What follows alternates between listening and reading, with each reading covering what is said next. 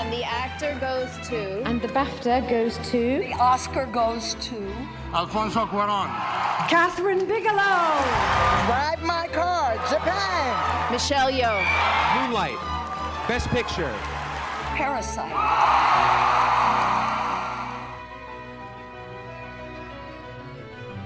Saludos, saludos, felices fiestas, feliz Navidad. Ya llegó el podcast de la estatuilla. Ya saben, un programa dedicado a seguir la carrera al Oscar todo el año, a darle luz al cine internacional, documental, independiente.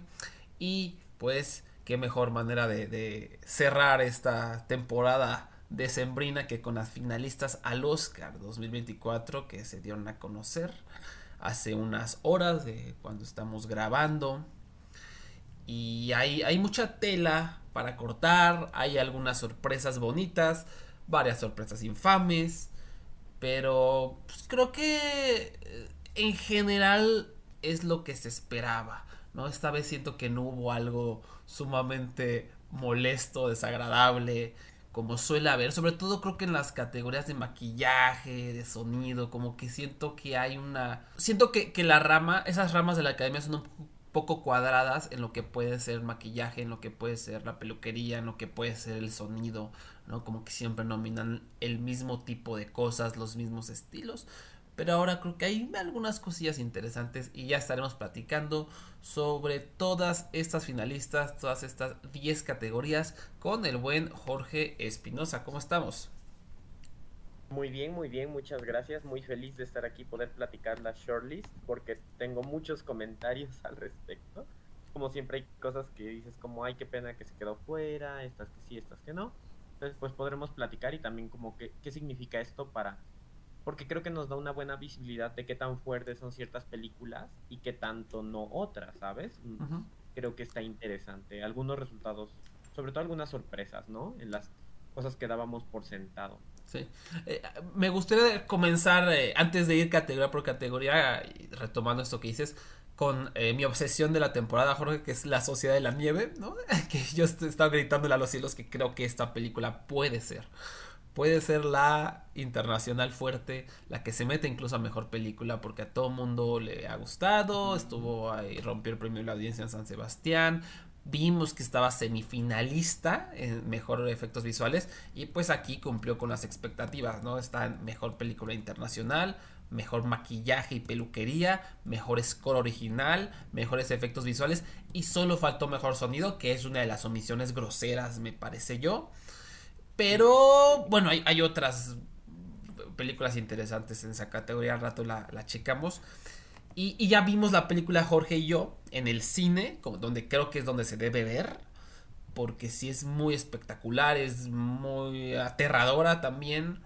Y tiene unos elementos técnicos que como estas listas finalistas lo reflejan, eh, bastante, bastante buenos. Jorge, ya que la viste, eh, ya que viste también Maestro, que nos gustó, a Jorge y a mí nos gustó Maestro. Pero creo que coincidimos en que otra vez, como todos los años, Netflix es pésimo haciendo campañas de Oscar. O sea, le mete un buen de varo, pero nunca le mete varo a lo que debe, ¿no? El año pasado debió haberle metido a All Quiet desde que vio que estaba viral en Netflix. No lo hizo, le metió ese varo a, Bardo. Y, y si, si, hubiera puesto las pilas, yo creo que pudo haber ganado el Oscar, ¿eh? eh de mejor película si, si hubiera eh, comenzado una campaña desde antes. Y ahora la Sociedad de la Nieve la tenía un poco olvidada, o sea, sí le está dando el impulso, pero Jorge, ¿estás de acuerdo con que La Sociedad de la Nieve fácilmente podría ganar mejor película este año? Sí, totalmente. Yo creo que justo se enfocaron solo en la categoría de película internacional cuando no, y no se dieron cuenta que tenían la mejor película. O sea, y, y creo que este año ha sido un, un, gran ejemplo de eso. O sea, desde el inicio Maestro ha sido como su carta fuerte, pero tienen May December y La Sociedad de la Nieve, que ambas creo que tienen mucho más appeal que, que maestro, que maestro me gusta mucho y entiendo por qué se irían por esa, porque tiene como los prostéticos, es de una persona de la vida real, es un director ya, o sea, eh, es de Bradley Cooper, que con A Star is Born eh, se posicionó como muy, muy buen director, A Star is Born es increíble, pero La Ciudad de la Nieve, con los aspectos técnicos, es Bayona uno, Bayona no es nuevo en esto, o sea, Bayona ha hecho películas muy, muy buenas.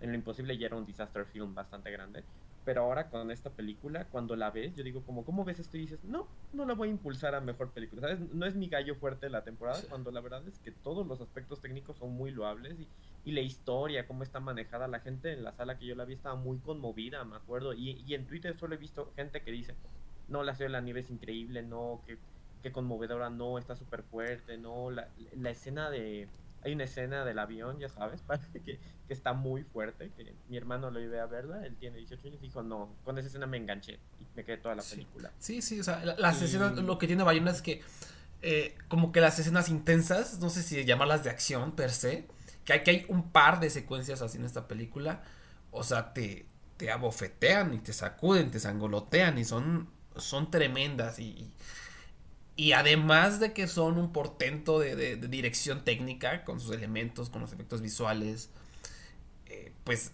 están muy bien conectadas con la historia y te, como dices tú, te enganchan, te enganchan totalmente. Y, y, es una película, no estoy diciendo que sea extraordinaria ni que sea la mejor película del año, no, para nada. Pero en términos de Oscar, esta es la clásica que le encantaría a la academia y le encanta a, a las personas, o sea, porque es una historia de resiliencia que además por ahí había un hilo de un, de un vato, ay, no me acuerdo su nombre en Twitter, pero decía como que cada ganadora del Oscar a Mejor Película captura como el sentimiento general de, de la industria, de la sociedad, del mundo un poquito. No, por ejemplo, Coda, ¿no? Que veníamos saliendo de la pandemia, entonces captura este optimismo, estas ganas como de sonreír, shalala, un poco teto, sí. Este. Y la sociedad de la nieve creo que es exactamente eso, o sea, captura la resiliencia humana, estamos en medio de guerras, genocidios, no uno ni dos, hasta tres genocidios que están llevando a cabo, solo uno sale en las noticias, el desastre, el calentamiento global, capitalismo cada vez más desenfrenado, o sea, es, un mundo desastroso y, y estábamos como en, en, picada a la extinción, y esta película es, bueno, eh, todo es terrible, pero hay resiliencia, la resiliencia humana es poderosísima y podemos de alguna manera encontrar cómo sobrevivir. Y esa, ese mensaje creo que captura lo que decía este vato en, en su hilo de Twitter, ¿no? O sea, captura el sentimiento de, del mundo, de la sociedad, eh, como de, en este caso de esperanza tal vez. Y Netflix, no, uh -huh. vamos a impulsar maestro. es como, ¿qué? Ya sé.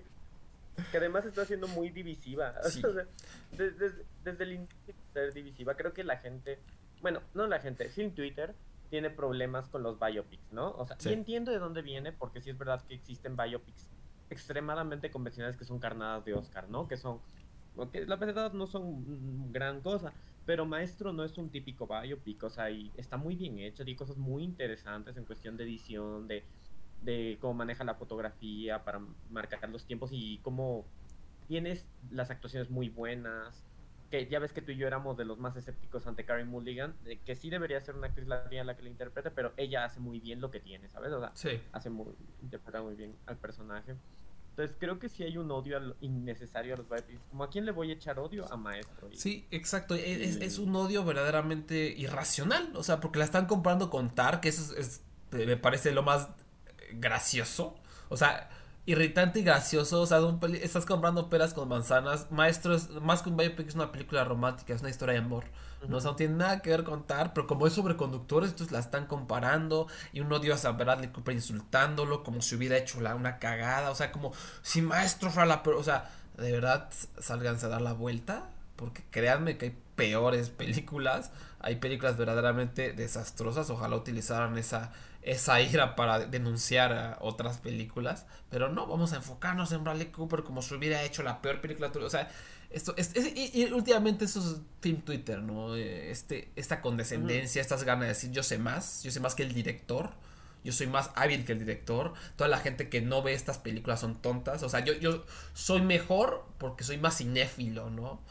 Eh, hay una condescencia muy fuerte que también va pegada con, con esto del letter, la cultura del letterbox, ¿no? De presumir que vi más películas, de presumir que le puse cinco estrellas saliendo de la sala cine, ¿no? De, querer también la dopamina de los likes de Twitter, ¿no? El tirar hate, hate, hate. Es como el canal más fácil para obtener estos likes, ¿no? Hate, hate, hate, ¿no? En vez de realmente eh, compartir algo que, que haga crecer, perdón, crecer a todo el mundo, no vamos a tirar hate, hate, hate, ¿no? Y es algo alarmante y es un reflejo del mundo. Y eh, Jorge, tú que acabas de ver, por ejemplo, eh, Do Not Expect Too Much from the End of the World de, de Radu Jude.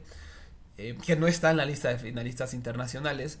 Eh, otra vez vuelvo, a, cada vez que hablo de estas cosas pienso en esa película, porque de eso trata, de todas estas acciones que nos están llevando a la extinción, ¿no? De el hate que tira una persona a manera de risa para obtener likes, pero que poco a poco se empieza a normalizar y que empieza a crecer y, pasan cosas terribles.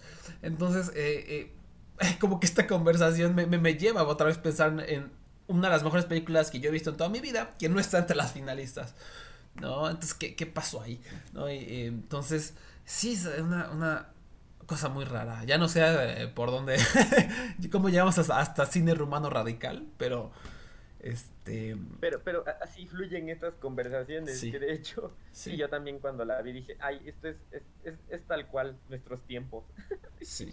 Es, es, una, me da risa porque es tan absurdo pero así es de absurda las cosas. Hay escenas, bueno, para darle un poco de espacio a esa gran película, hay escenas que yo le dije a Ricardo, ah, así es mi oficina. O sea, así ni siquiera es como una exageración, así es mi oficina. Sí, sí. fue, muy chistoso porque dije, no, así tal cual, he tenido esas conversaciones calcadas, aparecen ridículas, parece que sería ridículo que la gente tuviera la audacia para decir cosas así de horribles, pero no, sí, efectivamente, eso pasa. Eso pasa. Muy feo. Pero bueno, ahora volviendo sí. Volviendo a la sociedad ah, nieve, justo tenía una pregunta antes de pasar a los finalistas. ¿Crees que este podría ser el año en que tengamos tres películas internacionales a mejor película? Porque ahí se están peleando. Ahorita vamos a hablar más de una, porque, o sea, tenemos La Ciudad de la Nieve, Zone of Interest, que vamos a hablar ahorita de las categorías en las que quedó. Pero Anatomy of a están eh, empujando mucho también. Pero, pero no sé, ¿crees que podría ser la que se quede fuera? esa es mi gran duda. Sí, exacto. que me hace dudar. Yo yo creo que Anatomy está segurísima. Eh, y hay ahí uno. El problema es que. Y este es el problema de la temporada de premios. Que ya parece que todo el mundo hay un consenso de, las ocho. De ocho por lo menos de las que van a estar. ¿No? Y es ridículo. ¿No? Porque, por ejemplo, a todo el mundo le ha encantado The Iron Claw. Con Zac Efron. Hay gente que dice que Zac Efron debe ganar el Oscar. Pero salió tan tarde en la temporada que ya nadie la peló. O sea, como que ya que salió, ya todo el mundo le gustó, ya todo el mundo decía, no, ya, ya es muy tarde, ya Killers va a ser Killers, va a ser Anatomy, va a ser tal, va a ser tal, va a ser Barbie, ya, ya, ya no hay espacio para otra más. Y es algo tan tonto y tan ridículo. Entonces, eso no le ayuda a la sociedad de la nieve. O sea, que ya hay como este. La, gente ya está cuadrada, como con sus ideas de lo que va a calificar o no. Entonces, esa, esa puede ser su, su perdición. Ahora, de Sound of Interest, pues también creo que está en la tablita floja, porque es una película más difícil de meterse, es una película más fría y desgarradora. ¿no? Y, a lo mejor no todo el mundo quiere verla. Además, un, elemento clave aquí, Jorge, es que la rama que más vota, eh, o sea, más bien, los, el número más grande de votantes es el de la, rama de actuación. O sea, hay un montón de actores en la academia. Y los actores, porque siempre lo decimos aquí, ¿por qué películas se van? Por las emotivas, las que te hacen sentir muchas cosas, las que son grandilocuentes. The Son of Interest no es nada de eso. No tiene actuaciones que vayan a ser seguras nominadas al Oscar. Para nada, es súper fría. Entonces yo creo por eso está bastante en la, en la tablita. Y por eso May December está, podría estar más arriba. Porque son súper actuaciones grandilocuentes, ¿no? Sí, sí, sí. Y la Sociedad de la Nieve también se podría meter por esa misma razón. Porque te hace sentir muchas cosas. Es una película llena de emociones. ¿no? Entonces, pero yo creo que Son of Interest, eh, yo, yo no la tendría por ahora en mi top 10. Ojalá sí, la están ayudando un poquito los críticos. Pero creo que, la tiene más difícil por eso, ¿no? Por la rama de actuación que son los que más votan en la academia. Podría ser el raro caso en que, aunque haya 10 nominadas a mejor película, la nominan a mejor director sin estar a película, ¿no? Ya ha pasado. Sí. Con Foxcatcher pasó, con la de, también la de. Ah, ¿Cómo se llama? Sí, este, eh, Cold War, Cold War. Cold War también. Esas estuvieron a mejor dirección, aunque no estuvieron a película, aunque habían varias nominadas a mejor película. Entonces, en una de esas puede pasar eso también. Creo que es una posibilidad. Está interesante la carrera, lo cual es divertido en términos deportivos. Sí, sí, sí. Y en, una de esas también hay que, ya que lo decimos, una de esas maestros es la que se cae, ¿no? Parecía muy seguro, a todo el mundo la ha nominado, pero como que está siendo tan divisiva que una de esas es la que se, empieza, empieza a caer. Y ahí es cuando ya podría entrar de Zone of Interest o hasta eh, por ahí All of Us Strangers o, o, como dices, las tres, ¿no? Sociedad, Zone of Interest, ¿no? ¿Quién sabe? Pero, pero bueno, vamos, vamos a platicar así que en específico de las finalistas. Primero, mejor película internacional que eh, espero en un futuro podamos hacer un, podcast dedicado específicamente a estas películas y a las que se quedaron fuera porque hay muchísimas. no nos dio tiempo, de, las enfermedades nos, nos atacaron, ya no pudimos hacerlo este previo a los finalistas, pero creo que sí hay, hay muchas recomendaciones y muchas cosas que, que, vale la pena buscar, pero por lo pronto estas son las finalistas. Alemania de Teacher's Lounge, Armenia Americazzi, Bután de Monk and the Gun, Dinamarca de Promised Land, España La Sociedad de la Nieve, Finlandia Fallen Leaves, Francia The Taste of Things, Islandia Godland, Italia Yo Capitano, Japón Perfect Days, México Totem, Marruecos The Mother of All Lies, Reino Unido The Zone of Interest, Túnez Four Daughters y Ucrania 20 Days in Mariupol. Jorgito, ¿qué piensas de esta lista? Bueno, hay muchas que ya estábamos esperando, ¿no? Bastante que han estado mencionadas en todas partes. Fallen Leaf, eh, de La Sociedad de la Nieve, de Song of Interest. Ahora, lo que me parece interesante de esta lista, primero hablemos de lo bueno y luego de lo malo. lo bueno es que hay varios documentales, hay tres si no me equivoco, ¿no? Que, que el de caso de The Mother of All Lies es curiosísimo. Sí. Porque no está en la shortlist de documental, pero está aquí. Entonces, sí, es rarísimo eso, rarísimo. O sea, porque, porque además es un excelente documental que, que, siento que es algo que los documentalistas valorarían, pero de alguna manera no lo valoraron los internacionales, no los votantes internacionales. Muy extraño, tenemos tres documentales, tenemos, eh, bueno, algunas sorpresas, la de Armenia creo que es la mayor sorpresa, ¿no? Sí. Americazzi, porque Sí. aunque the Gun es de Bután, es de un director que ya estaba en la mira porque también quedó justo su película anterior, la del Jack y la clase. Em, Y gustó muchísimo, gustó clase. muchísimo. De hecho, o sea, es un testimonio de, de- de lo mucho, a lo mejor la visibilidad que tiene este director. eh, que el Jack, que era una película que sin hype, sin distribuidora, sin nada, súper chiquitita, de un país que nadie conoce, se metió a las nominadas. O sea, le gustó tanto, tanto a la academia, el Jack en el, en el salón de clases, que se metió. Entonces, pues sí tenía todo el sentido del mundo que su nueva película de Monk and the Gun fuera como, bueno, queremos ver qué más hiciste, ¿no? Si todo el mundo le encantó, a- contra todo pronóstico se metió a las nominadas, pues eh, eh, tenía sentido, ¿no? Creo que eh, ahí sí yo fallé en no ponerlas mis predicciones, ¿no? Porque sí tiene, tiene todo el sentido, pero sí. Sí, como que la, la pasamos por alto cuando era algo muy notorio, ¿no? Además, vi algunas críticas y todos decían, está bonita, está bonita, está bonita, y eso es lo que tenía el Jack en la clase, que era bonita, muy bonita y visualmente interesante. Entonces, vemos qué trae. Y las cosas feas que ves que, pues, como siempre, hay un- una gran predominancia de Europa, ¿no? Y, y de lo que todo el mundo menciona siempre, las películas que ya todos esperan de Europa. No digo que sean malas, pero parece que cada año el mejor cine internacional se hiciera en Europa cuando hay cine en todo el mundo. Había ¿Cuántas selecciones había este año? 88, ¿no? Si no me equivoco. 88, sí. Y son de aquí, de las 15, 9 son europeas. Pero de las que están, están padres. Bueno, The Teacher's Lounge, qué bueno que, bueno, no, nunca debes desconfiar de Sony, ¿no? Sí. De nuevo, Sony es mágico, puede meter películas a, a todas partes. Eh, y de aquí ya nos faltan ver solo algunas poquitas, ¿no? Qué bueno es ver Totem de México. Y ahora mi duda es cuántos documentales o algún documental quedará en las nominadas, ¿sabes? Es mi gran duda. De, de bote pronto, ¿cuáles son tus, eh, tus cinco nominadas, así tu predicción eh, tempranera? Yo en mis predicciones tengo La Sociedad de la Nieve, eh, Fallen Leaves, The Song of Interest, eh, Totem. Y en mi quinto lugar yo estoy poniendo por el momento la de 20 Days in Mariupol. Porque creo que le, bueno, creo que es muy fuerte e impacta. Me encantaría poner Four Daughters, pero creo que ese quinto lugar va a ser para un documental y creo que se van a ir por 20 Days. No sé por qué tengo ese presentimiento. Pero las otras son esas, ¿no? Fallen Leaves tiene mucha visibilidad. The Song of Interest igual. O sea, La Nieve igual. Y todo mes esa película pequeña que a todo el mundo ha gustado en todas partes. Y yo ya la vi, aunque te dije, no conecté tanto, igual al final toda mi familia está llorando casi, yo también. Y es esa película que creo que como The Quiet Girl el año pasado que la ve. Sí. Y creo Sí. que puede Y, a mucha gente. y tiene la ventaja de, de que tiene una distribución muy fuerte con Janus Film, que ha ganado montones de premios por todo el mundo. Entonces tiene también esa, esa ventaja, incluso po- por, encima de, de Quiet Girl, ¿no? Eh, sí, coincido, yo creo que es- es- Telluride. e- esas cuatro, ¿no? Fallen Leaves. eh, a lo mejor, Fallen Leaves a todo el mundo la usó, pero a lo mejor es demasiado callada, demasiado silenciosa, demasiado. eh, no sé, sí, demasiado silenciosa para la academia. Entonces, a lo mejor es de la sorpresa que no, que no se mete. No creo, está, está muy chida. Pero eh, yo sí creo que es Fallen Leaves, como dijiste, eh, La Sociedad de la Nieve, de Zone of Interest, Totem. Y ja, el quinto lugar, pues yo, yo sí igual estoy como entre 20 Days in Mariupol, ¿no? Por el tema, porque también está visible en documental. Eh, también Japón, yo creo que Perfect Days es muy bonita. Mm. O sea, la trae Neon. Es eh, inolvidable, verdaderamente. Y Alemania también creo que de Teacher's Launch, Sony Classics va a hacer su magia y esta es una película que se te queda grabada, o sea, es muy, es muy fuerte. Es que ese quinto lugar está muy, muy peleado. ¿eh? Sí, sí, sí. en una de esas aburrida, la aburrida Francia. Digo, a lo mejor está buenísima, pero digo aburrida en el sentido de que, bueno, la, película con Juliette Binoche, ¿no? en vez de darle oportunidad a alguien que no sea europeo.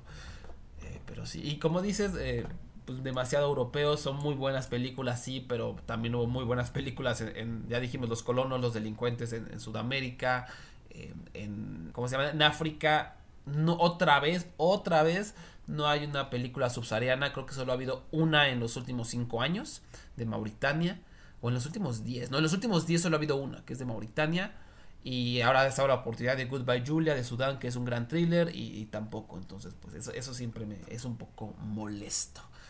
Pero bueno, vámonos a mejor documental. Hace unas semanas aquí en el feed de, de LPMX de, la estatuilla pueden encontrar eh, un episodio donde nos dedicamos a hablar de todos los documentales de la carrera eh, que sonaban fuerte, que nos han gustado, que, están ahí bastante fuertes. Y aún así nos faltó mencionar algunos que se metieron aquí en las finalistas. Y como siempre hubo una sorpresa de esas que, siempre la rama documentalistas mete una, como no sé por qué lo hacen, pero una que nadie vio, que nadie pelado, misteriosamente aquí aparece, ¿no? Es hay una, no sé si llamarlo corrupción, por hay, hay algo truculento por ahí ocurriendo, pero son las finalistas American Symphony, Apolonia Polonia, Beyond Utopia, Bobby Wine, The People's President, Desperate Souls, Dark City and the Legend of Midnight Cowboy, La Memoria Infinita, Four Daughters, Going to Mars, The Nicky Giovanni Project, In the Rear View, Stamped from the Beginning, bendito sea que estaba en la tablita floja, Still a Michael J. Fox Movie, A Still Small Voice, 32 Sounds, To Kill a Tiger y 20 Days in Mariupol. Aquí hay mucha tela por donde cortar. ¿Por dónde empezamos, Jorge? Ah, pues podemos empezar eh, por, por la sorpresa, ¿no? Creo que ¿Cuál es la mayor sorpresa aquí? Desperate Souls, ¿no? Dark City and the Legend of Midnight Cowboy. Eh, es como algo que nadie tenía en el mapa, o sea, ni, ni de lejos. Sí, sí, rarísimo. Y me metí a ver y tiene muchas críticas positivas, como que tiene más de 30 críticas en Rotten Tomatoes, pero es como una película ya, o sea, como que no de este ciclo pasó, nadie la peló tanto. Pero bueno, es una película sobre la odisea para producir el legendario filme Midnight Cowboy de John Schlesinger que ganó premios Oscar y toda la cosa. Yo no lo he visto, no sé si tú lo has visto, pero yo no, entonces mm, tengo, tengo interés en ver esto. Sí, sí, es de las pendientes que tengo de las de los Oscars esa y creo que es una buena oportunidad para verla en conjunto con esta que quién sabe dónde se encontrará, pero tendremos que verla porque si entró aquí se ve interesante. En una de esas es de esas que no están interesantes, pero confío en que sí. Sí, de acuerdo. Tengo fe. Eh, otra sorpresa fue To Kill a Tiger, que es la historia de un padre eh, como agricultor, si no mal recuerdo, en la India que eh, lucha por justicia para su hija que fue víctima de violación en, masa, en grupo. suena durísimo. Esta estuvo en Docs MX. Era la, como la, la, que quería ver de la selección Docs MX, pero no, nunca no se me juntó el, el horario. porque aparte ya empezaba el Festival de Morelia y pues ya pero he escuchado, buenas cosas de esta. No la tenía tanto en el mapa, a pesar de que el tema pues suena muy fuerte, a pesar de que he escuchado buenas críticas. Y después vi que es producida por Dev Patel y, Mandy Kaling. Entonces a lo mejor eso le dio un, empujoncito, ¿no? También a, estar en la lista.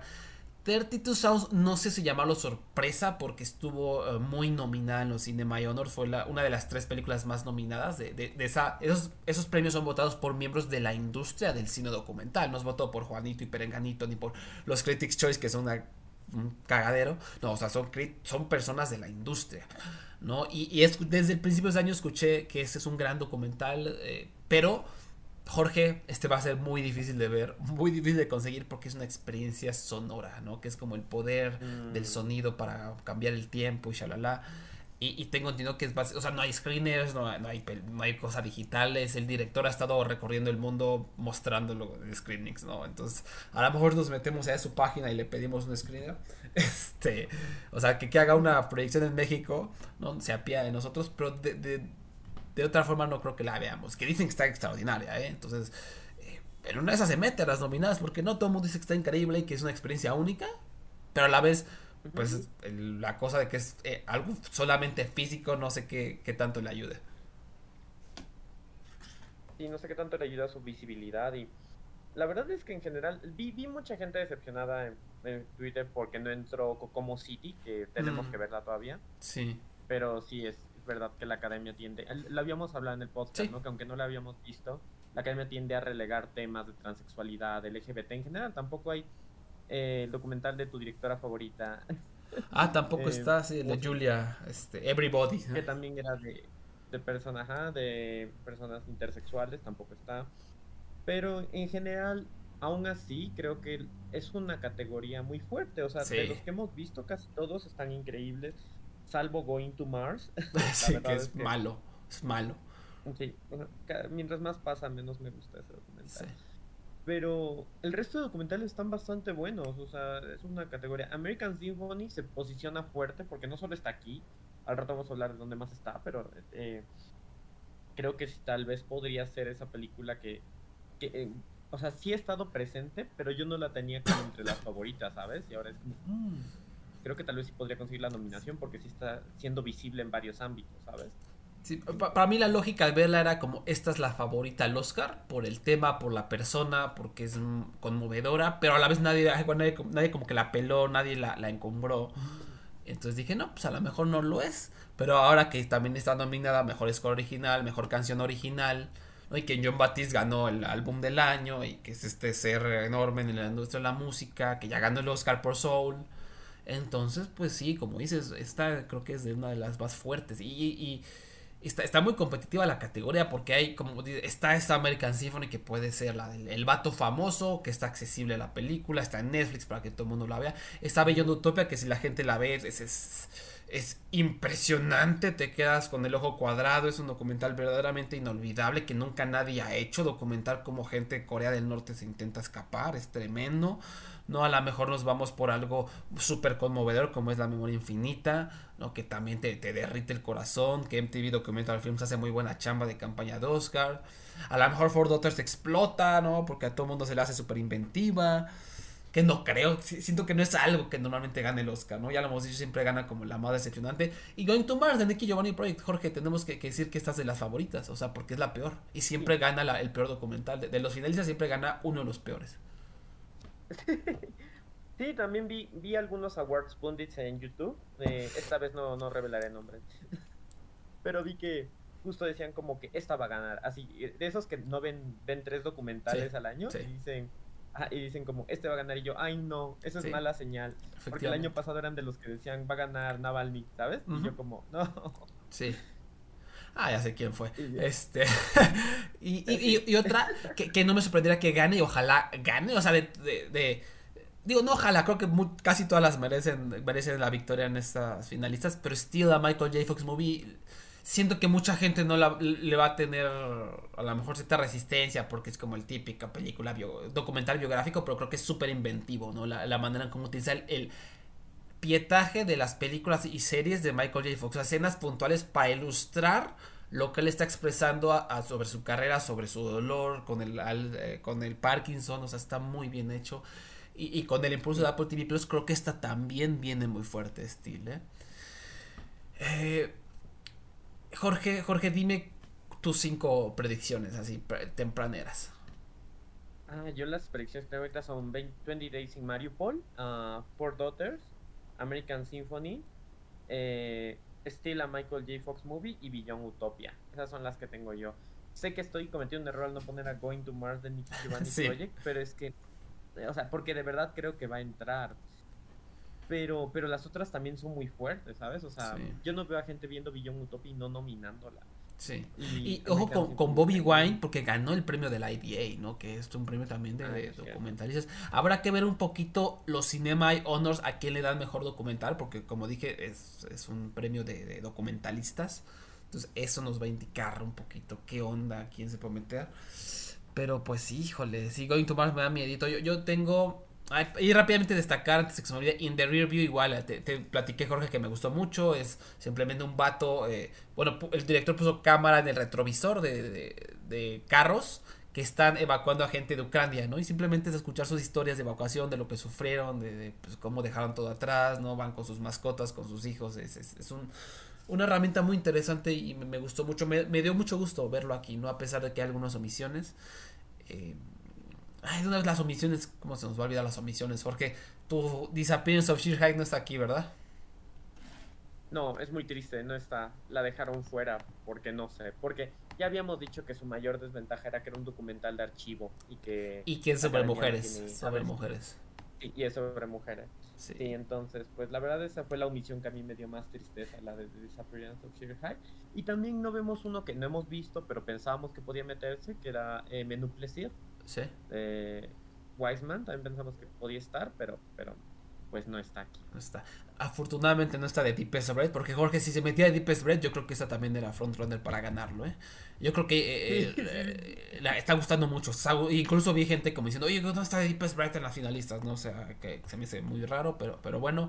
Y también While We Watch, un documental sobre este periodista indio, Rabel Kamar muy bueno, excelente. Lo mejor del año no está. Esa, esa misión me, a mí fue la que personalmente me dolió bastante, bastante. Pero, pero bueno, mis, mis predicciones, mis predicciones, mis predicciones serían. Ah, está complicado. Eh, American Symphony, La Memoria Infinita.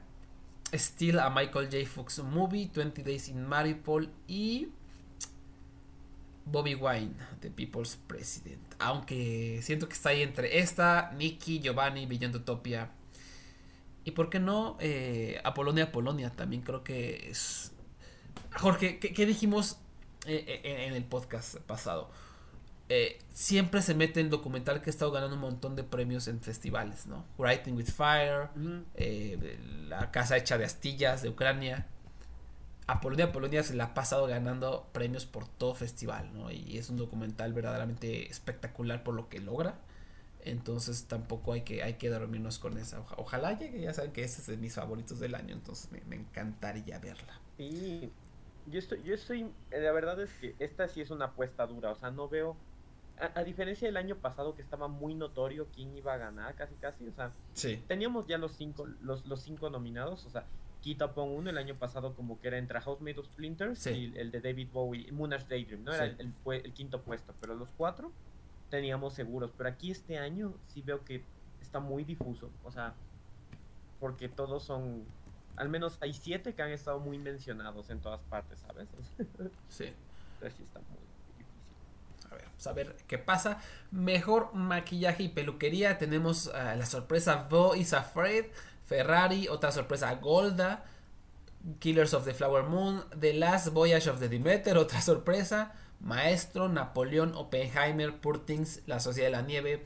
Aquí lo primero que viene a la mente es que se me hace una de las omisiones groseras y lo que me refería hace rato con, lo cuadrado que son eh, esta rama en específica la academia, que no está Guardianes de la Galaxia volumen 3. Se me hace una verdadera, un verdadero robo que no esté Guardianes de la Galaxia. ¿Tú cómo ves, Jorge? Rama es muy extraña, ¿no? O sea, porque es de las ramas más raras, porque tenemos que recordar que aquí ganó eh, Suicide Squad, por ejemplo. Sí, Aquí estuvo nominada Norbit, estuvo nominada El hombre de los 100 años que se cayó en la ventana, que nadie había escuchado esa película y de repente estuvo acá.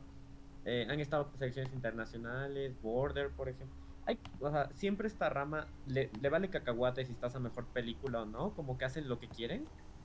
Aman los prostéticos casi casi no le hacen honor a su nombre de en maquillaje y peluquería, la peluquería la dejan de lado. Siempre, eso, eso como me caga, como me caga. Y la víctima de, eso este año fueron dos, Priscila y Barbie, ¿no? sí, totalmente. Si no tienes prostéticos o mucho maquillaje, es raro que estés aquí en peluquería. Que suele ocurrir, con Emma ocurrió, por ejemplo, pero te digo, esta rama es de las más raras y más impredecibles.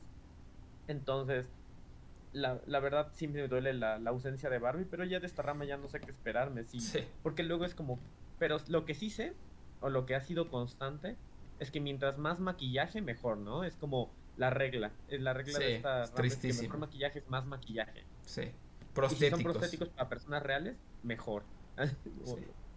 por, por, eso mismo creo que Maestro es la, la favorita, porque ah, eh, no solo es un está muy bien hecho, eh, el prostético de, Bradley Cooper. Y, y lo muestra envejeciendo. Que como mucha gente se va a burlar y que el prostético creo que yo sé muy bien y que además muestra este proceso de cuando es joven, cuando es más adulto, cuando ya es más viejo. O sea, creo que es un gran trabajo de maquillaje de prostéticos que además es elaborado por Kazuhiro, que ya ganó el Oscar dos veces por eh, Bombshell y por Vice, si no mal recuerdo.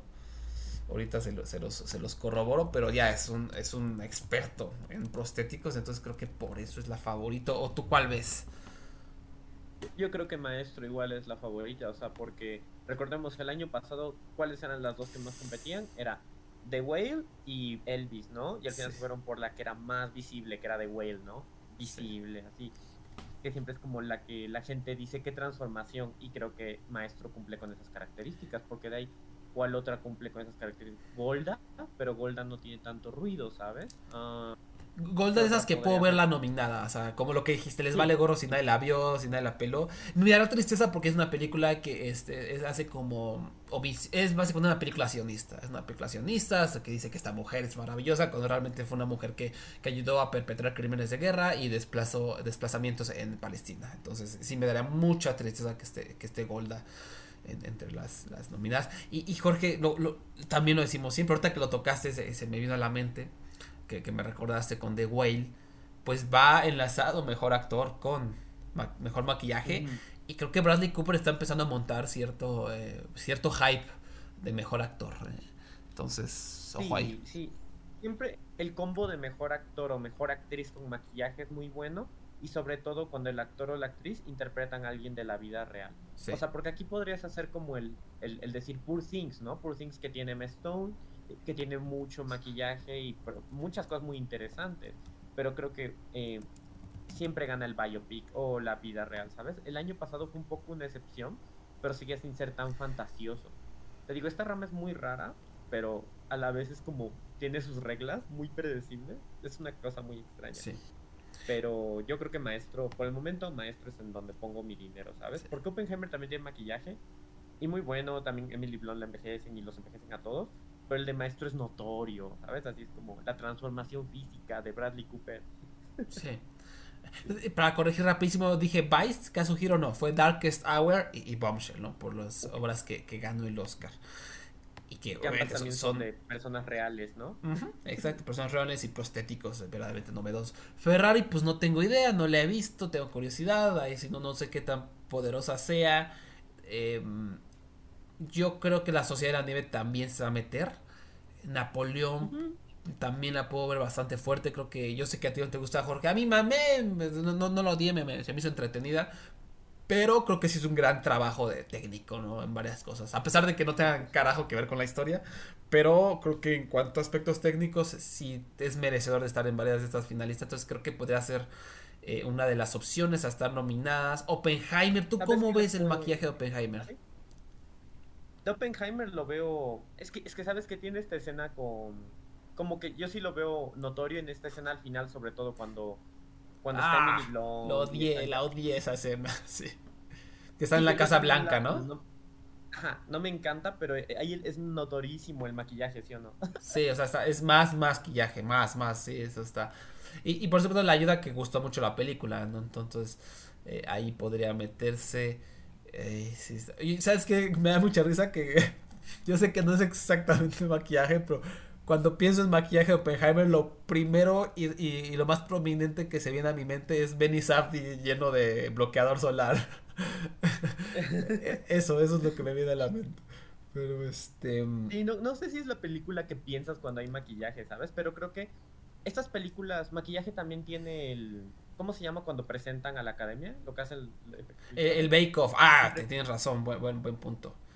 El bake off. tiene el bake off porque depende del bake off. O sea, si, está, si maquillaje tiene bake off también, pues ahí pueden presumir lo que hicieron y todas las cosas, ¿sabes? Entonces, creo que dependerá mucho de eso también. O sea, en el caso de Napoleón, por ejemplo, que sí, yo también creo que en elementos técnicos está bien hecha. Lo que creo que le lastima en maquillaje es que no envejecen nunca, nadie, por 30 años. Sí. Sí, sí, sí. No es tan vistoso. Eh, y, y, en una de esas, a lo mejor le pasa a Napoleón lo que le pasó a House of Gucci. ¿No? También de Ridley Scott, que ah, estuvo en todas estas finalistas y no se metió, creo que más que a maquillaje por ahí y ya, o sea. Entonces, maquillaje, sí. por ahí, por ahí podría ser. ¿Tú cuáles son tus cinco Nieve. nominadas? Ah, pero primero dime de la Sociedad de la Nieve, sí.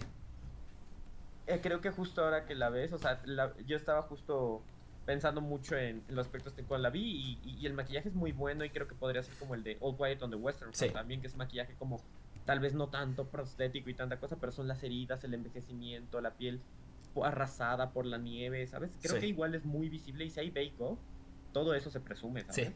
Creo que sí es mu- mucho maquillaje, pero es más sutil, o sea, es- no es tan visible, pero es pero sí creo que podría meterse fácilmente.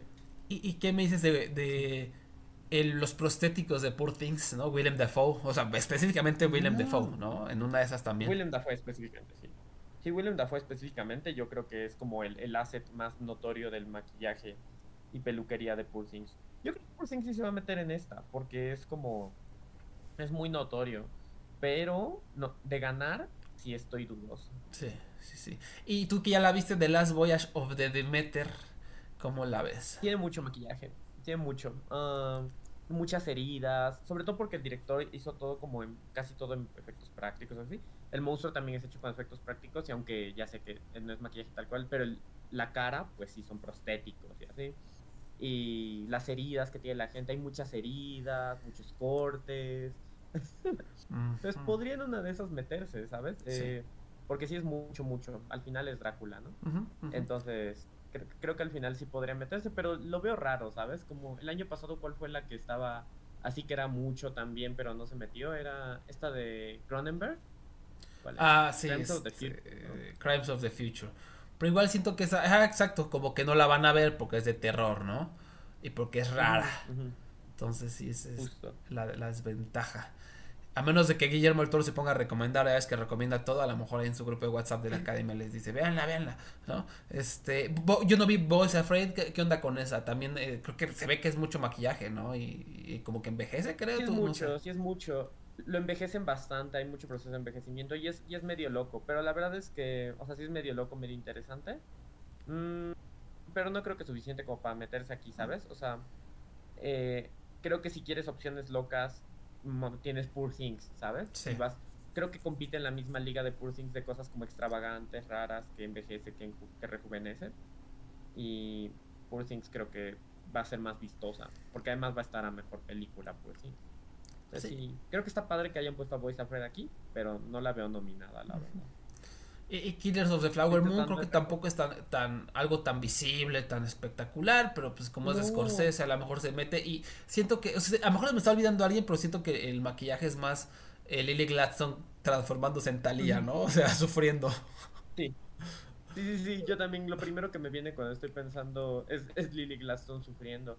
No sé si DiCaprio le habrán hecho algo Sí, o todo lo sí. hizo con actuación física. Porque se ve feo, o sea, lo, lo hicieron a, Di- a DiCaprio feo y eso es, es, es algo, no es fácil, no es fácil, pero sí lo hicieron ver como feo, ¿no? Los dientes, como f- Los amarillentos. dientes, por- Sí, sí, entonces es más sutil, creo que es más sutil que los demás, entonces a lo mejor por eso no se mete. Pero bueno, ¿cu- ¿cuáles son tus cinco, tus cinco nominadas eh, predicciones tempraneras?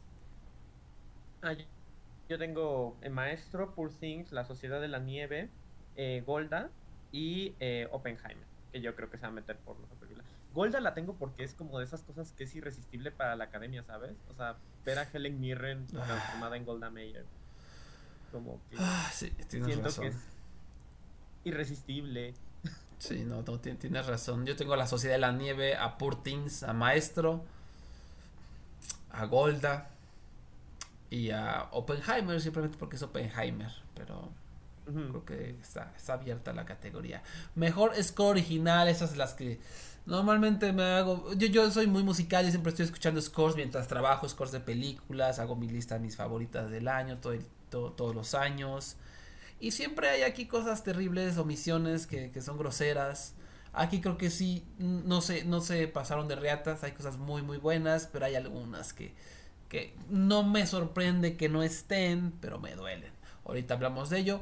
Entonces las finalistas son American Fiction, American Symphony de John Baptiste, Barbie, The Boy and the Heron, The Color Purple, Elemental, eh, The Holdovers, Indiana Jones and the Dial of Destiny, Killers of the Flower Moon, Oppenheimer, Poor Things, Saltburn, La Sociedad de la Nieve, Spider-Man Across the Spider-Verse y The Zone of Interest de, Mika Levy.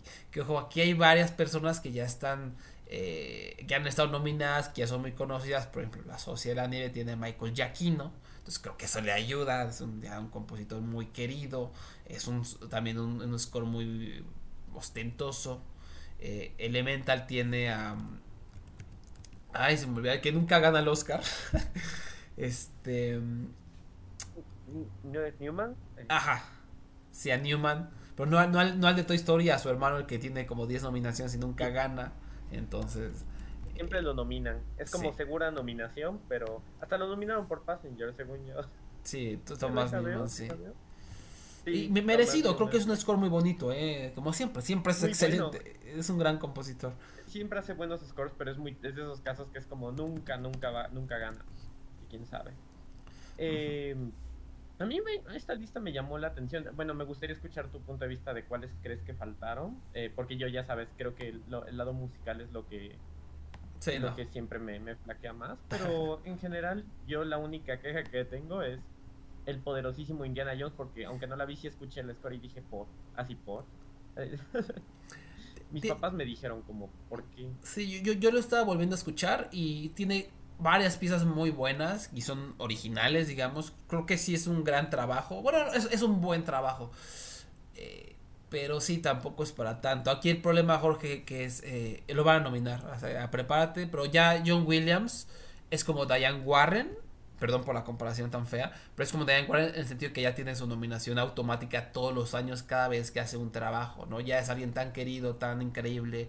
Para mí es el mejor, uno de los mejores músicos de todos los tiempos. Por eso digo que la comparación con Diane Warren, que es una de las peores músicas, compositoras que he escuchado, es, ridículo, ¿no? Este, eh, John Williams sí es, es Dios, es un Dios de la música, ha creado... Mm, algunas de las composiciones más increíbles de todos los tiempos, Superman, Harry Potter, Star Wars, eh, incluso el año pasado Fablemans, ya lo vimos que lo nominaron, entonces es un, es un dios de la música y ahora se me hace chaca que hagan eso de nominar automáticamente a la gente, pues van a nominar a Indiana Jones, entonces váyanse eh, programando, eso va a pasar, va a ocurrir, no hay escapatoria, este, pero si algunas de las que faltaron siempre son como eh, siempre digo como películas un poco internacionales, que no pelan tanto, pero creo que de verdad son, son tremendas. Atados a Dan Wan, el trabajo de Garigon es maravilloso.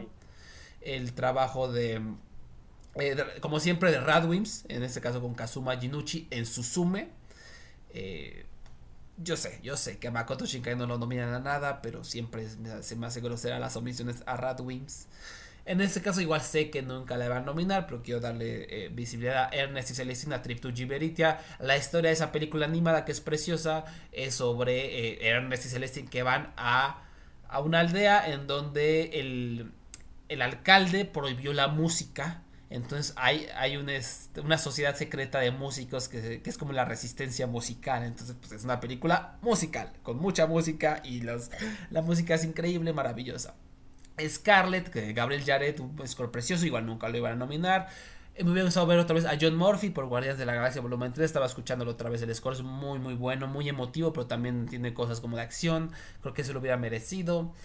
Eh, esos son como de los más vistosos, ¿no? Que creo que, que merecían estar a todos a Past también.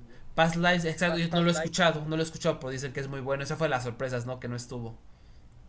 Sí, sí es bonito. La vi el otro día otra vez y de hecho mi hermana me dijo que le recordaba mucho al de If Bill Street Could Talk y dije, ah, sí tiene como esa onda. Y sí está muy bonito y sí está como raro que no esté aquí. Sí, sí, sí, sí. Em, no, está Desplat, ¿verdad? por, por Asteroid City, no, no, no está Asteroid City. Ese es un mal indicador para, para Asteroid City en, términos generales. Y, rápidamente también destacar eh, El Reino Animal, una película francesa que le fue muy bien allá en Francia, o sea, para que vean que la gente sí está interesada en historias originales sobre cosas superhumanas. Eh, es una historia sobre una sociedad donde la gente se em, empieza a transformar en animales. Eh, el score de esta película está que te cagas, es excelente, lo mejor del año de Andrea Laszlo de Simone, tremendo, tremendo. Obviamente no lo iban a nominar, ni siquiera creo que es elegible, pero bueno, quiera, quería mencionarlo, es muy bonito. Cerrar los ojos, Federico Yussi también un gran score. Eh, ¿Qué más tengo aquí? Concrete Utopia, Kim Hae-won también excelente score, nunca lo iban a nominar. obviamente los colonos. Los colonos, exacto, un gran score que juega con... Eh, como toda la película juega con el western. A Haunting in Venice, Hildur Gunnadóttir, también excelente score. No está aquí porque es una película de terror. Que hueva que hagan eso. Y tampoco es elegible, pero quiero destacar que el score de una jauría llamada Ernesto es excelente, fenomenal, fenomenal. Que el score forma parte de todo el discurso de la película, de cómo reclutan a jóvenes, de cómo utilizan los videojuegos, shalala. Entonces, sí, este, creo que hay grandes trabajos. Comprendo varios que no estén, pero sí me, me duelen un poco. Y en términos generales, creo que esto es lo que se esperaba. Aquí están todas las favoritas. Em, creo que vamos a tener denominadas a Indiana Jones, a Killers of the Flower Moon, a Oppenheimer, que es la favorita para ganar. Ay, híjoles, híjoles. A lo mejor la Sociedad de la Nieve. Yo creo que Spider-Man tendrá que estar sí o sí. O sea, pónganle pausa, escuchen el tema de, de Gwen Stacy. Una cosa maravillosa. En una de esas se mete de Boyan de Heron, Jorge, ¿no? Porque está, está obteniendo mucho hype. Está gustando mucho, está gustando mucho. Y hace rato, eh, omisión. Dijimos que eh, Zone of Interest, que Sociedad de la Nieve y Anatomy of se pueden meter. Pensemos cosas chingonas, como diría el Chicharito. De Boyan de Heron está ganando un montón de premios de la crítica de mejor película. Ya van dos o tres que gana. Quiero, quiero como echarle buenas vibras, estaría chido que, que esa se meta también a, la carrera y por qué no, pues mejor que original sería otro, otro conducto. Tú, ojo con The Holdovers, ¿eh? También es un score muy vistoso que, gusta mucho. ¿Tú cuáles ves, eh, cuáles son tus predicciones? Ah, Barbie también, Barbie está, está fuerte, ya, ya lo, han, nominado en todos lados. Ah, Barbie yo tengo mis dudas porque justo creo que son muy visibles las canciones y, o sea, el otro día la veía cuando salió en HBO Max y dije, es que el score también es muy bonito, pero sí es verdad que como que la gente se queda mucho con las canciones, ¿sabes? Con I con What Was I Made For, con... Eh, entonces no sé si eso le afecte al momento de nominar el score, ¿sabes? Es lo que me, me causa un poco de dudas. pero está en todas partes, entonces podría, podría quedar. Yo por el momento sí tengo ahorita a Poor Things, porque creo que Poor Things el score también es muy bueno. Y creo que se aplicó en muchas categorías técnicas. Things, Oppenheimer, La Ciudad de la Nieve, The Song of Interest y The Boy and the Heron. Eh, esas son las que yo tengo en mis predicciones. Pero ya que me dijiste lo de Indiana Jones y que también está Elemental, ya no sé. Sí, es que eh, a, a, Newman siempre me lo nominan. Eh, Killers of the Flower Moon está gustando muchísimo ese score y es como esta onda póstuma para Robbie Robertson, que no, no, solo era un compositor, era un músico histórico. Eh, yo, como ya dije en el podcast, no creo que sea un buen trabajo. Yo no, nunca sentí que estaba viendo una película de, sobre la experiencia indígena. Pensé que era score de mafiosos. No creo que no hizo un buen trabajo. Eh, y de Son of Interest lo veo, no sé, o sea, me encantaría. O sea, es la que yo nominaría. Pero quién sabe, a lo mejor es demasiado perturbador y raro para, para la academia. Siento que, que está. Que es algo inusual. ¿No crees que le ayuda que los globos de oro lo hayan puesto? Es que los globos de oro creo que le dieron visibilidad interesante. Sí, yo creo que la ayuda. O sea, no creo que se fuera a la carrera, pero sí tengo mis dudas. O sea, con tantas. O sea, sobre todo porque está Indiana Jones, Jorge. O sea, si, si no sube Indiana Jones, porque se come un lugar. Eh, John Williams ya se comió un lugar. De manera no merecida, ya se lo comió. Entonces ahí es mi problema. ¿no? Que a lo mejor ese lugar era la oportunidad de algo como de Son of Interest que se metiera. No como aquel año que nominaron a la, la de, de Five Bloods ese año estaba un poco más libre porque no estaba este no estaba John Williams en la carrera. Entonces pues se metió. Sí, creo que es lo que pone como en duda muchas cosas porque tienes Indiana Jones y Elemental, porque también está Newman. Entonces es como tienes dos lugares ya ocupados, que Elemental es bonito, es, lindo. Pero tienes otros trabajos tan interesantes aquí y que podrían estar porque sí han sido mencionados, pero está muy raro un mundo en el que si ya tienes esos dos ocupados, que los otros dos los ocupan en una en dos películas internacionales, ¿sabes? Sí. Eh, está raro, no sé. Está reñida, está, está, muy difícil, o sea, está, está, muy difícil porque hay scores muy, muy buenos de películas que más gustan mucho. Pero bueno, vámonos a mejor canción original, también con la que siempre hago Billis. En, este, en esta ocasión me puse a escuchar todas y cada una de las canciones originales que eran elegibles. Variety sacó la lista, eran, no sé, como 50, 60, no sé. Eh, las que pude, hubo algunas indias que no se pueden encontrar, y unas películas independientes que nunca había escuchado que tampoco se pueden escuchar, pero eh, me, chuté todo, entonces puedo, puedo decirte, Jorge, lo que faltó de esta lista, que normalmente está llena de baladas, que hueva, y esta no es tanto así, hay buenas sorpresas. Eh, tenemos It Never Went Away de American Symphony, también compuesta por John Batiste, también nominado a Mejor Score Original del Vato. Dear Alien, Who in Heaven, Destroy City, a huevo. Dance the Night, I'm Just Ken y What Was I Made For de Barbie, tres finalistas. Keep It Moving y Superpower de The Color Purple. The Fire Inside de Flaming Hot, que es compuesta por Diane Warren. Diane Warren participaba con cuatro, tenía cuatro canciones elegibles, todas mediocres. Esta es la menos mediocre y la va a nominar por esta. Entonces, si son de los que ven todas las películas nominadas al Oscar, pues vayan viendo Flaming Hot, que está chida, está chida. High Life de Florence Betitos Adiós. Meet in the Middle de Florence también excelente. Can't Catch Me Now de Olivia Rodrigo para The Hunger Games The Ballad of Songbirds and Snakes. Esta, eh, Jorge es terrible, Wawasawe, A Song for My People, The Killers of the Flower Moon, ahorita te explico por qué. Quiet Eyes de Past Lives, muy bonita. Road to Freedom de Rustin. Y Am I Dreaming de Spider-Man Across the Spider-Man, que creo que es magistral. Eh, empiezo con lo de Killers of the Flower Moon, que este, Jorge, ¿no, ya, la, ¿ya la escuchaste o todavía no? No, no, no lo he escuchado. No es literalmente unos cánticos. Oh, no, no, así no. O sea, es, es un, un, cántico tradicional indígena. Que no tiene nada que hacer en esta lista, perdónenme. Nos, estoy casi seguro de que los compositores se quisieron ver muy progresivos y dijeron, ah, vamos a nominar este cántico tradicional. ¿no? Ya, ya cuando lo escuchen comprenderán a lo que me refiero. Está bien que esté aquí, ¿no? Pero no es algo que vaya a ser nominado. Se me hace ridículo haberlo puesto.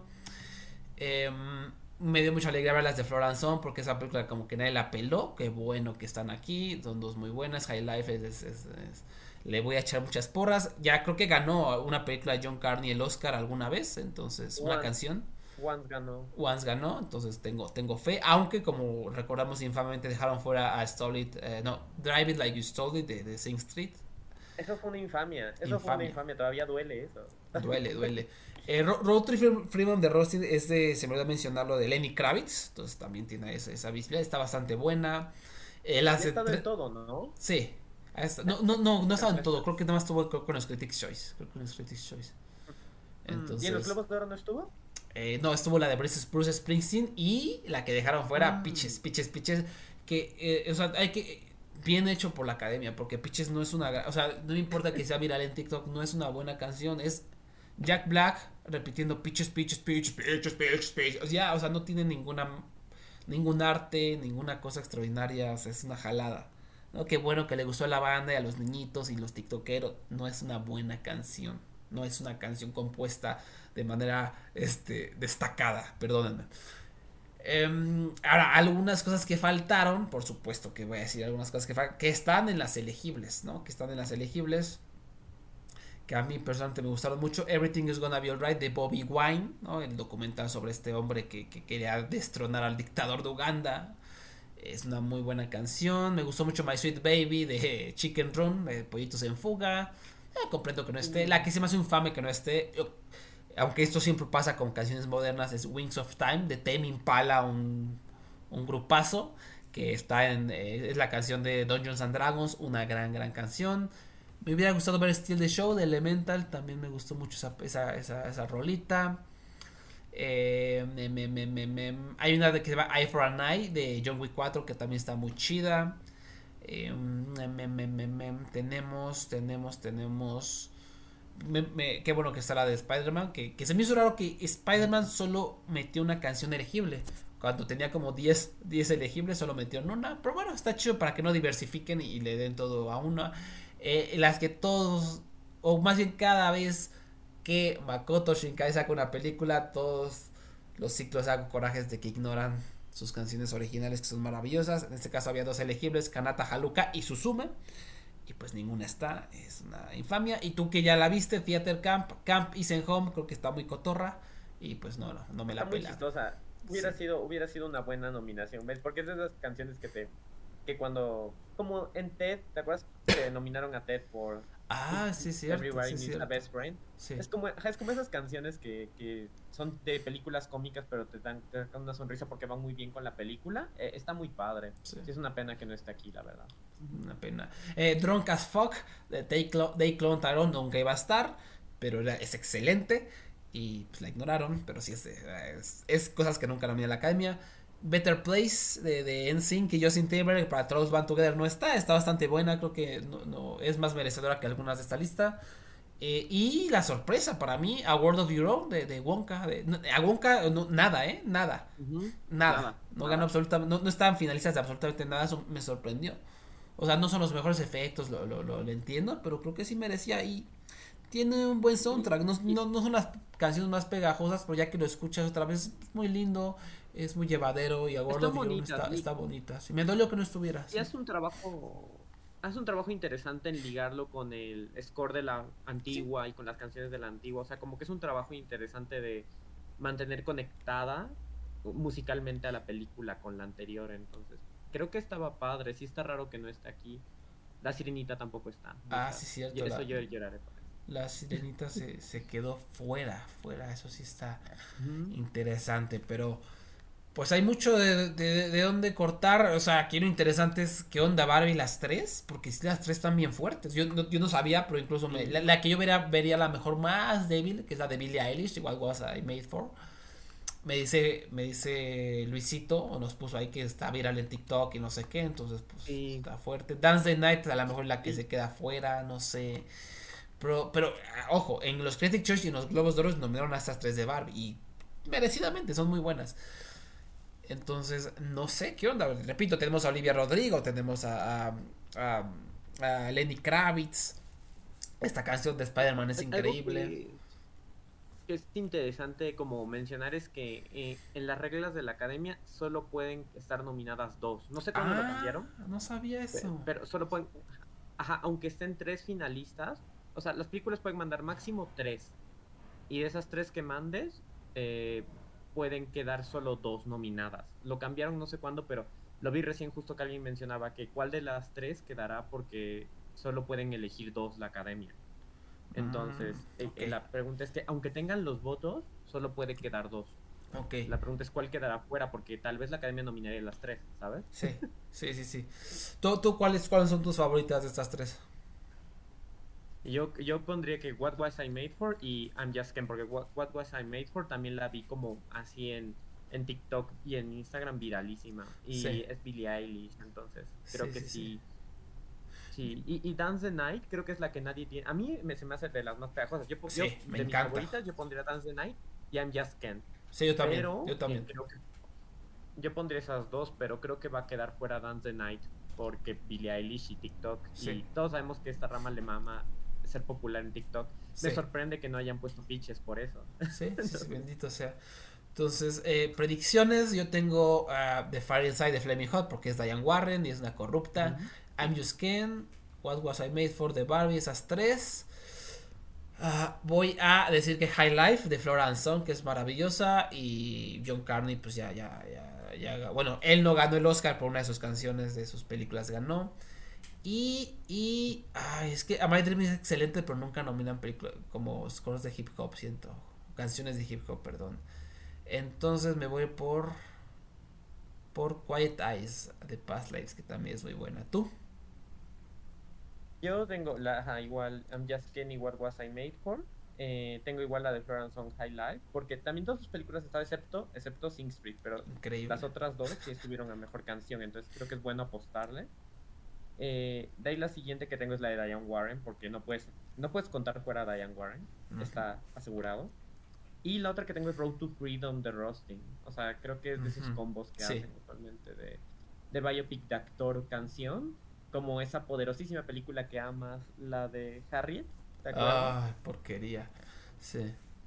Sí, sí, sí. Bueno. Creo que puede quedar Road to Freedom. Sí. Y, y destacar rápidamente la, la de Diane Warren, la de Flame Hot, es interpretada por Becky G. ¿no? Entonces, pues además, el bonus de que va a cantar Becky G en tu ceremonia. A mí me encanta. Es diferente a una balada, ¿no? Sí, sí, exacto. No, no.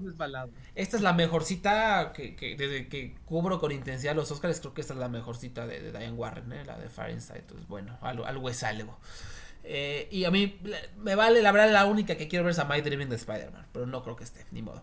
Eh, mi mejor sonido: Barbie, The Creator, Ferrari, The Killer, Killers of the Flower Moon, Maestro, Mission Impossible Dead Reckoning Part 1, Napoleón, Oppenheimer y The Zone of Interest. Qué alegría que sea The Zone of Interest, ¿no, Jorge? Sí, la verdad es que yo creo que por esto, o sea, esta, esta, esta mención aquí muestra que sí tiene fuerza, ¿sabes? O sea, como para meterse en algunas categorías. y, y se lo merece. Ese sonido es impresionante. Y me gusta que mencionen este sonido, porque el resto de películas que están aquí, bueno, salvo Barbie tal vez, son de sonido vistoso, ¿no? De Sí. mucho sonido. de. No, The Killer no. disparos. The Killer sí es un poco más. Me, me- me gusta que es esta, esta finalista porque es más. No sé cómo decirlo, sonido calculador. Como está escuchando Ok. de Smiths, pero de repente cambia el sonido cuando enfoca su sniper. No, Eh, juega un poquito. Eso me, me agradó. Es un poco diferente a lo, lo que normalmente tenemos. ¿Cómo no está la sociedad de la nieve aquí? Sí, no Ese sé. es un gran misterio. No lo sabré.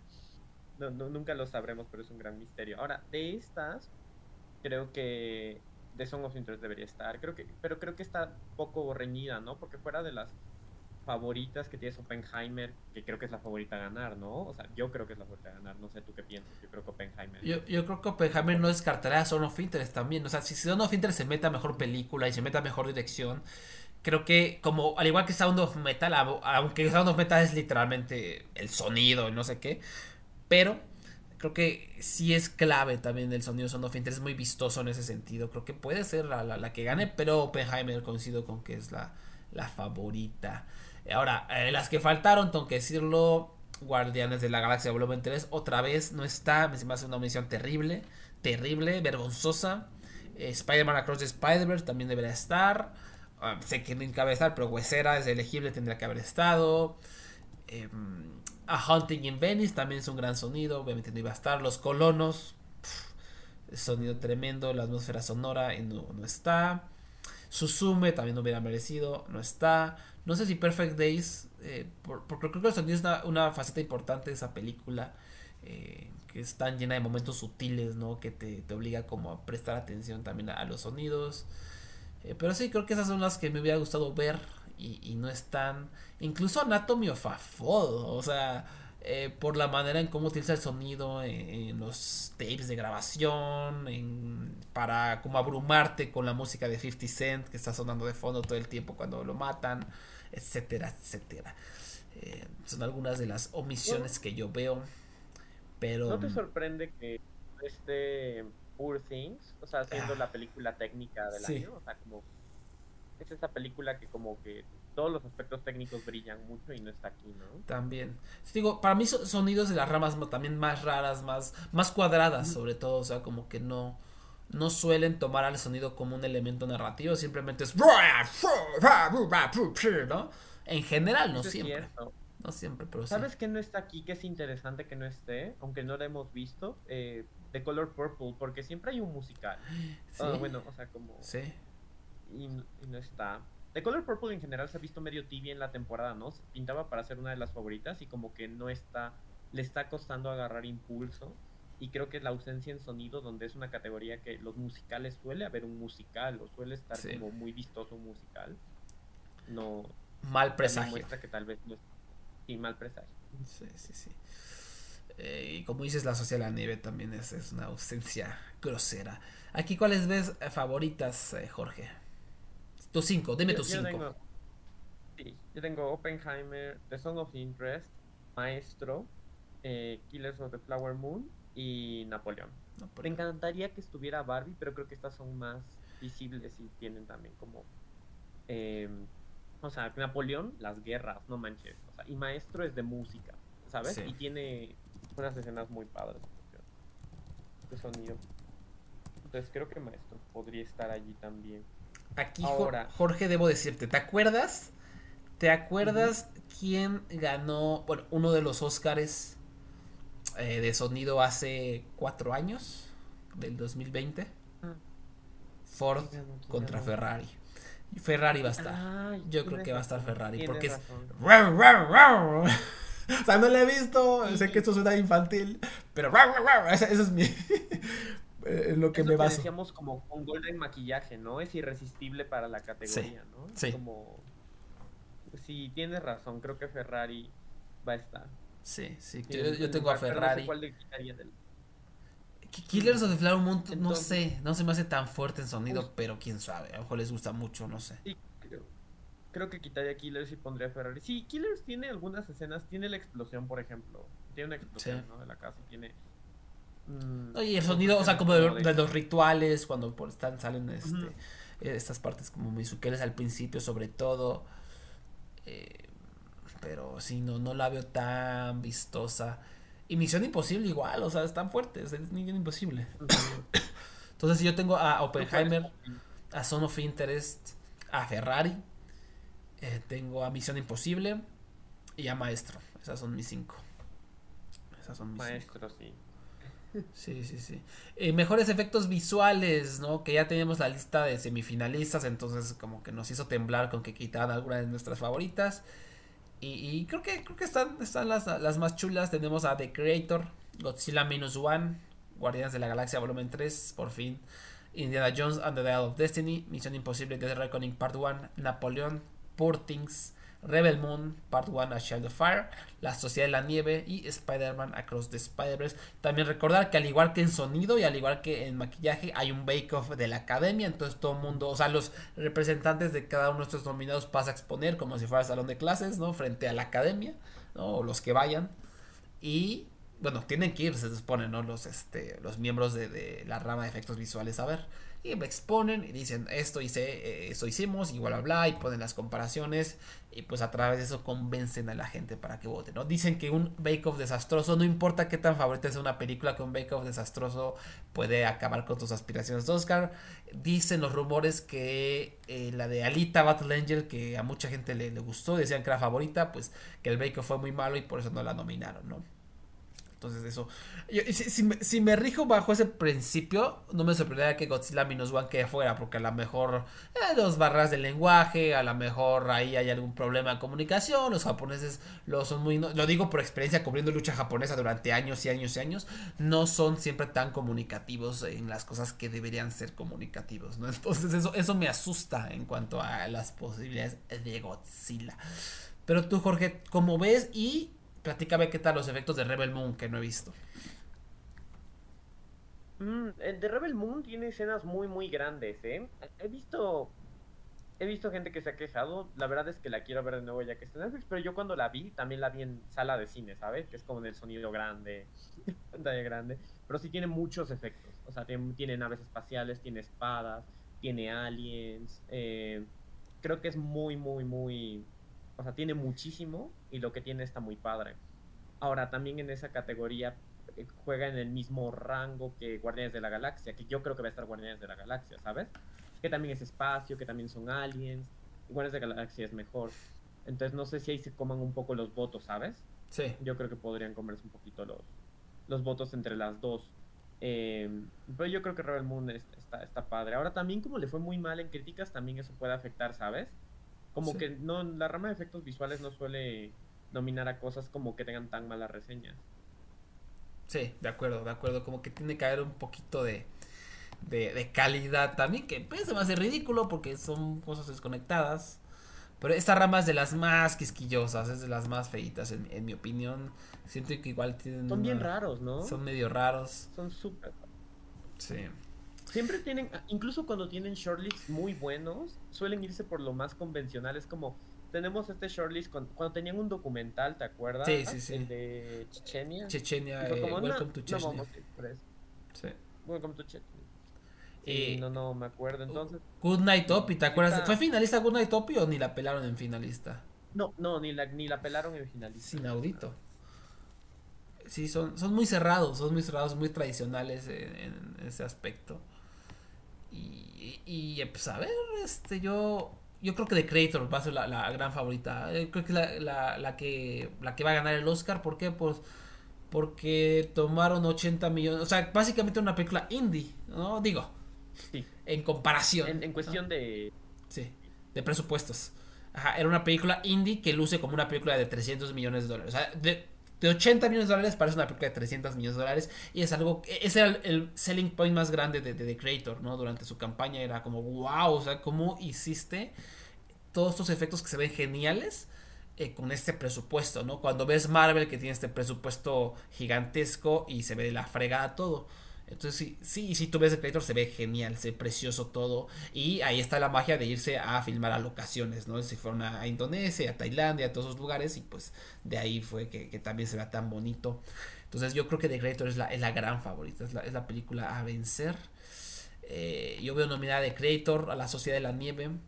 Sí, se ve Ah. impresionante. Sí, la Sociedad de la Nieve es la- el choque, no, no es spoiler, es la historia de los sobrevivientes de los Andes. El choque del avión es tremendo, tremendo. Y se ve todo súper eh, real. No llama las extensiones de set. Creo que eso va a pantallar mucho a, los votantes, ¿no? La manera en cómo eh, hicieron ver donde filmaron, como los Andes.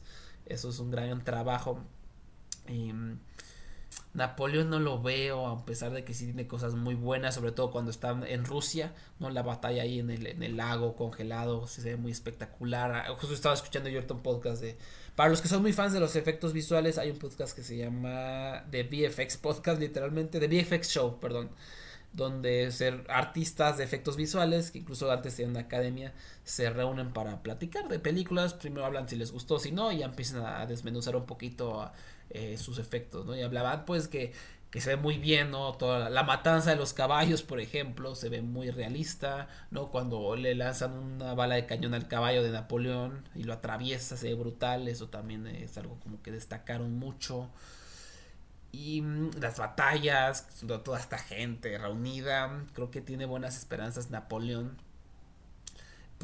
¿Cómo ves, Jorge? Siento que este es el tipo de obras por las que no, no nominan, porque no se ve, no, no son estas cosas gigantescas, explosivas de superhéroes, es más como el steampunk, es más, creo que es más la creatividad de los diseños que la ejecución, siento yo.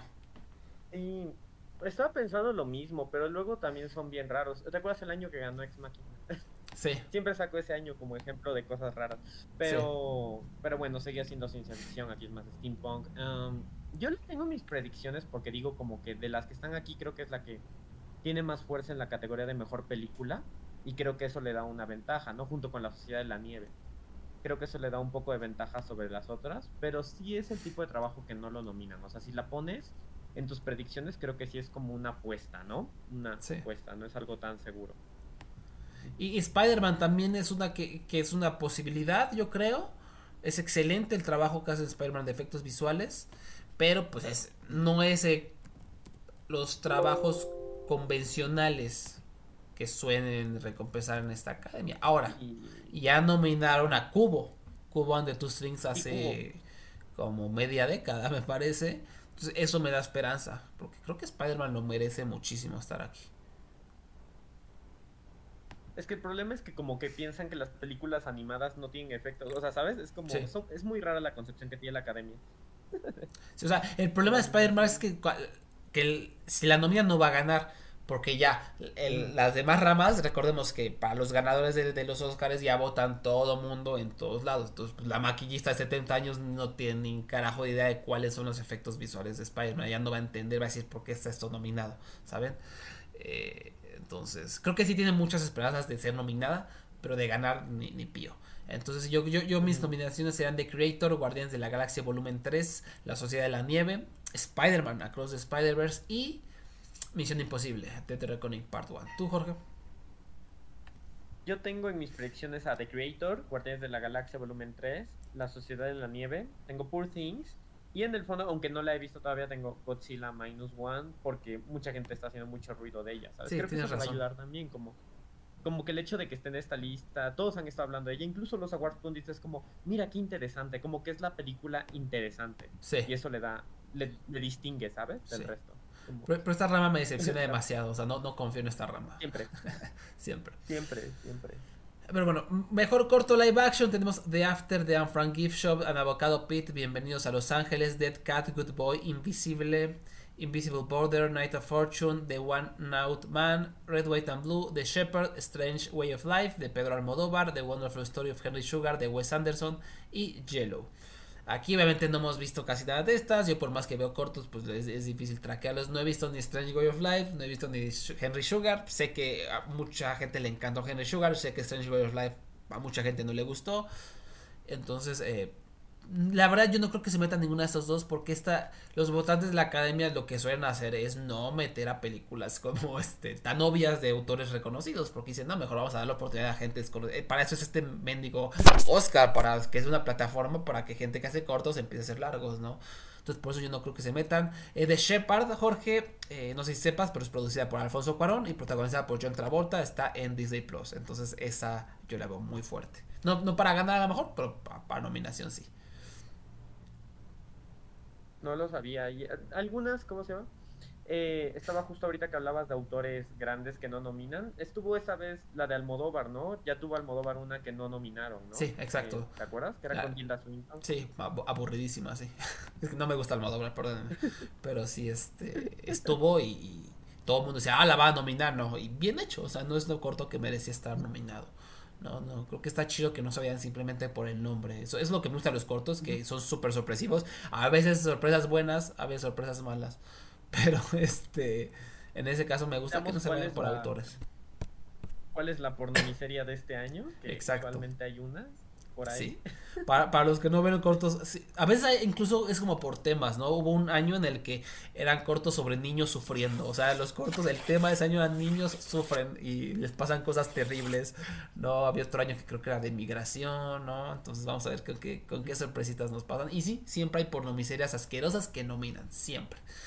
Eh, hablando de infamias, mejor corto documental que últimamente han estado terribles las nominaciones y también las, las finalistas es tenemos The ABCs of Book Banning que esa está en Paramount Plus, The Barber of Little Rock, Bear, Between Earth and Sky que es de las que más ha sonado en la temporada, la veo fuerte, está aburridísima, Black Girls Play, The Story of Hand Games es la que les conté en la en el podcast de documentales. Esta es dirigida también por Michelle, eh, por Stephenson y Joe Brewster, que son los directores de Nicky Giovanni, eh, que- y también está igual de aburrida.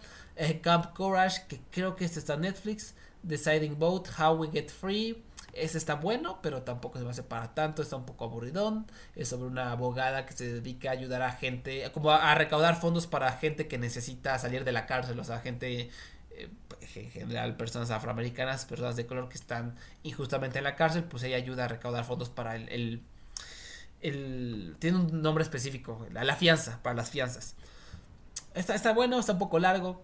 Eh, también tenemos If Dreams Were Lighting, Rural Healthcare Crisis, Island in Between, The Last Repair Shop, que está sonando muchísimo, Jorge. No me sorprendería que esta sea la de las favoritas, ha sonado mucho. Last Song from Kabul también ha sonado, sonado mucho. Y está Paramount Plus. Nine Night and Waipo, Oasis y Wings of Dust. ¿De casualidad has visto alguna? ¿Alguna que te suene, por lo menos el título? No, el- la única que me sonaba el título era justo la que decías de los directores de The Nicky Giovanni Project. Así la vi y dije, ah, mira, Ricardo va a mencionar esto. Sí, sí, sí. sí.